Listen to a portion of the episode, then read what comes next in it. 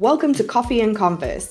I'm Diane, and this is a show for lifestyle entrepreneurs, those people building a business to support their life instead of living to build a business. If this is you, stick around for strategies on doing business more efficiently, with more ease, and in a way that feels oh so good to you. Hey, hey, well, this week I'm going to chat to you about something that if you had asked me when I was in corporate if it was something that I would ever recommend, I would have said that you were insane. And that thing is time tracking. And I know nobody hears that and thinks, I can't wait to get started. I want to show you what two of my corporate jobs taught me about time tracking and why it's such a powerful tool. Apologies to all those bosses who I gave such a hard time to for making me do it. And one that I have added to my business that I think will make a huge difference to yours as well. So, the first reason I want you to start time tracking is to really work out which hat you're wearing how much of the time in your business. So, are you in your CEO hat or are you having to take that off and put your marketing hat on and take that off and put your sales hat on and take that off and put your admin hat on and take that off and put your CFO hat on? You get the picture. I think we love to call ourselves CEOs, but is that actually where we're spending the majority of our time? And if it's not, what do we need to delegate or automate or systematize so that we can spend more time in that kind of CEO space? Not all areas of our business were created equal. There are things we have to do in our business that are required, but that aren't actually money generating activities. We as humans are not really good timepieces. So if you're not tracking your time, you are probably really overestimating the amount of time you spend doing money generating activities and underestimating the amount of time you're pulled out of them when I was in banking, we had to do this a lot of the time. Every time you restructure, you had to record every single task that you were doing and how much time it took you. Because if you were going to transfer that role to another department, they needed to know, like, was that a full headcount? And it's the same in your business. If you plan to bring on a team member, hire a contractor, you should know how much time you're talking about and what the tasks are. We need to stop thinking about hiring people in terms of what is their like job title and start being able to say, hey, I have this list of tasks that takes approximately this amount of time. That is somebody three hours a week that I need to come in and do these tasks for me. So that's the first reason. I want you to get really clear on what hat you're wearing, how much of the time, so that when it comes time to bring someone in, you have a very clear picture, but also that you can be super honest with yourself about how much of a CEO you're actually being. The second reason I want you to time track goes way back to the very beginning of my corporate career, where I was an auditor. And auditors, like lawyers, are usually assigned out to different clients at different times for different roles throughout their career. And your client is charged for your time what's happening for every job that you're doing for a client, the client has been told this is your fee, they've agreed to pay that. So in 15 minute increments, you're filling in a timesheet.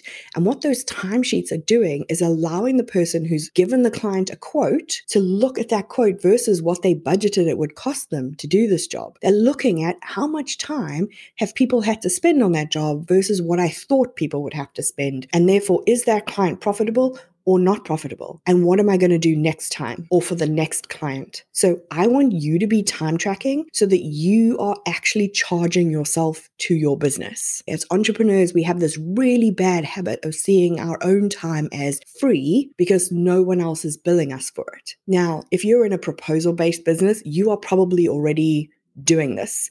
You've probably said, okay, I think it's going to take me about 10 hours to do that, plus these resources add a profit margin. That's my proposal amount. However, if you then don't track that time, if you don't track the time it took you to prepare, the time to actually do the task, the time to pull everything together and tie it up in a neat bow and present it to the client, if you don't track all of the calls, all of the voxes, all of the messages, all of the email time, you may actually be missing a bunch of costs that you should have been adding into that proposal space. If you are in a one to one style business, not a done for you business, maybe you have set rates. But what often happens is we forget that, hey, it's not like I charged a thousand bucks and it was only one hour.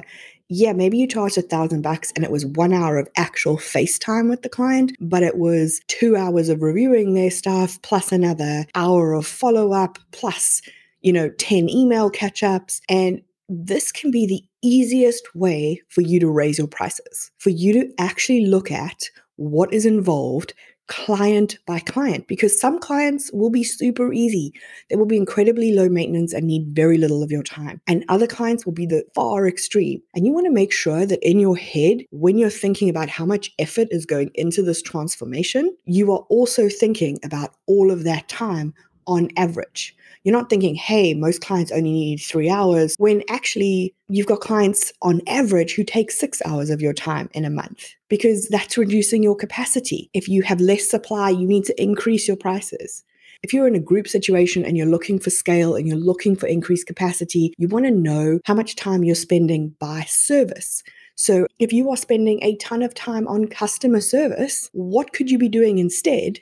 Is that a price increase or do you have a systems problem? So you are never going to know this unless you are tracking at a really granular level. So you want to know your tasks so that you can see what to automate and systematize. You want to know at a client or a service level if you're doing group so that you can work out where things might not have been priced correctly and you can course correct going forwards. And finally, I really want you to track on a daily basis because we forget. We think we will remember, like we overestimate our memory capacity so badly as humans. I mean, I can walk into a room and not remember what I was in there for, but I'm certain that the idea that I had at 3 a.m. or the thing I did three days ago will be etched in my memory forever for some unknown reason. So I want you to really think on a daily basis when you've done your time tracking and you've looked at your tasks and you've looked at your clients, that is the time that I want you to be tracking how much of that day felt good to me, how much of that day felt like I was in flow. And I would be marking down the things that didn't feel like flow because those become your priority to look at what can I put a system in for? Who can I delegate? this to.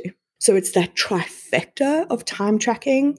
It's those three things in combination that has finally won me over to time tracking. As much as I hated doing it as an auditor for someone else, as much as I hated doing it in my big corporate job for restructuring, as small business owners, we should know where every minute that we're spending in our business is going to. And similarly, we should know where things are happening with our contractors or with our staff. We should know what they're spending their time on so that we can make informed decisions around pricing, but also around what needs to happen next to make this business more efficient. What needs to get removed from your plate the quickest to get you into flow so that you can focus in your zone of genius. Now, I know that this is not much fun for anyone, that nobody is overjoyed at doing it, and everybody gets very caught up in the how of this. If you are a paper person, write it in a notebook. If you are a spreadsheet person, like me, have a spreadsheet. If you are a tools person, I like to use Toggl. The way to start tracking your time is to not think about this as a forever thing. So I'm just asking you to commit for five days to tracking everything that you do and then having a look back and see where maybe you have been wrong. See where maybe you've been assuming you've spent your time versus where you've really spent your time and see the little changes that actually keeping track of this could do for you. And then pop over to Instagram. Tell me if you're loving it. Tell me if you're hating it. Come and ask me questions about it. Like I said, I've been doing this since my very first job. So I have tried most methods for doing it and done a lot of analysis of my time and other people's time over the years. So if you're stuck or you need some help or you need some tips, come on over to Instagram. I'm at Diane underscore Mayer and let me know how you're getting on. If you enjoyed this week's episode, please head to iTunes to subscribe and leave us a review.